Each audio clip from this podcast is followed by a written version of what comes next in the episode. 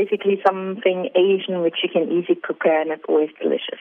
So basically for the ingredients you would need any kind of mince. So some people would use chicken or prawn mince, some people pork. For me I prefer it with chicken mince. Then you need some Chinese cabbage. Normal cabbage would do as well, but the Chinese gives you a nicer taste to it.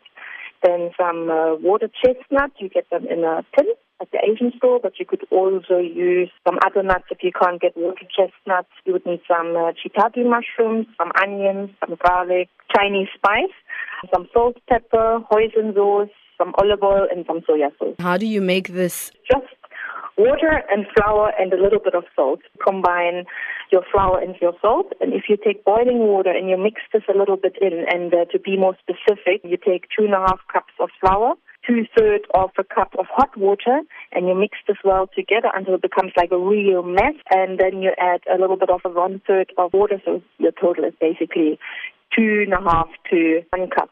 And you mix it to a nice uh, bowl and you let it rest on the side. Make your filling. It's very pretty simple. You chop everything fine up. You put your seasoning on as well, um, your salt and your pepper and your hoisin sauce and a bit of sesame oil, and uh, you mix it with your mincemeat. So while you're actually chopping and mixing everything, your dough has rested, and then you roll out your, your dough.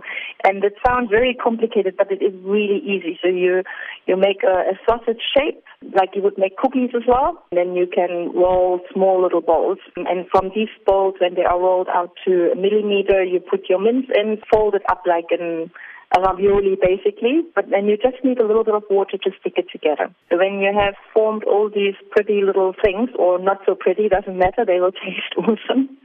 You take a wok or a, hot pot, put a bit of oil in, and you start putting them in. So that's why a pot sticker. So it sticks slightly on the bottom to fry a little bit and then you add some uh, water over as well, so then they get and the lid over, so they kind of get steamed inside the water, and they get the flavor from the frying from the pan. Then you leave it for roughly two three minutes steaming. Then you can check how they look if the pastry is cooked, and uh, the mince filling inside will cook extremely quickly, and the whole thing yeah takes maybe five minutes to cook. Then you serve this with a bit of soya sauce.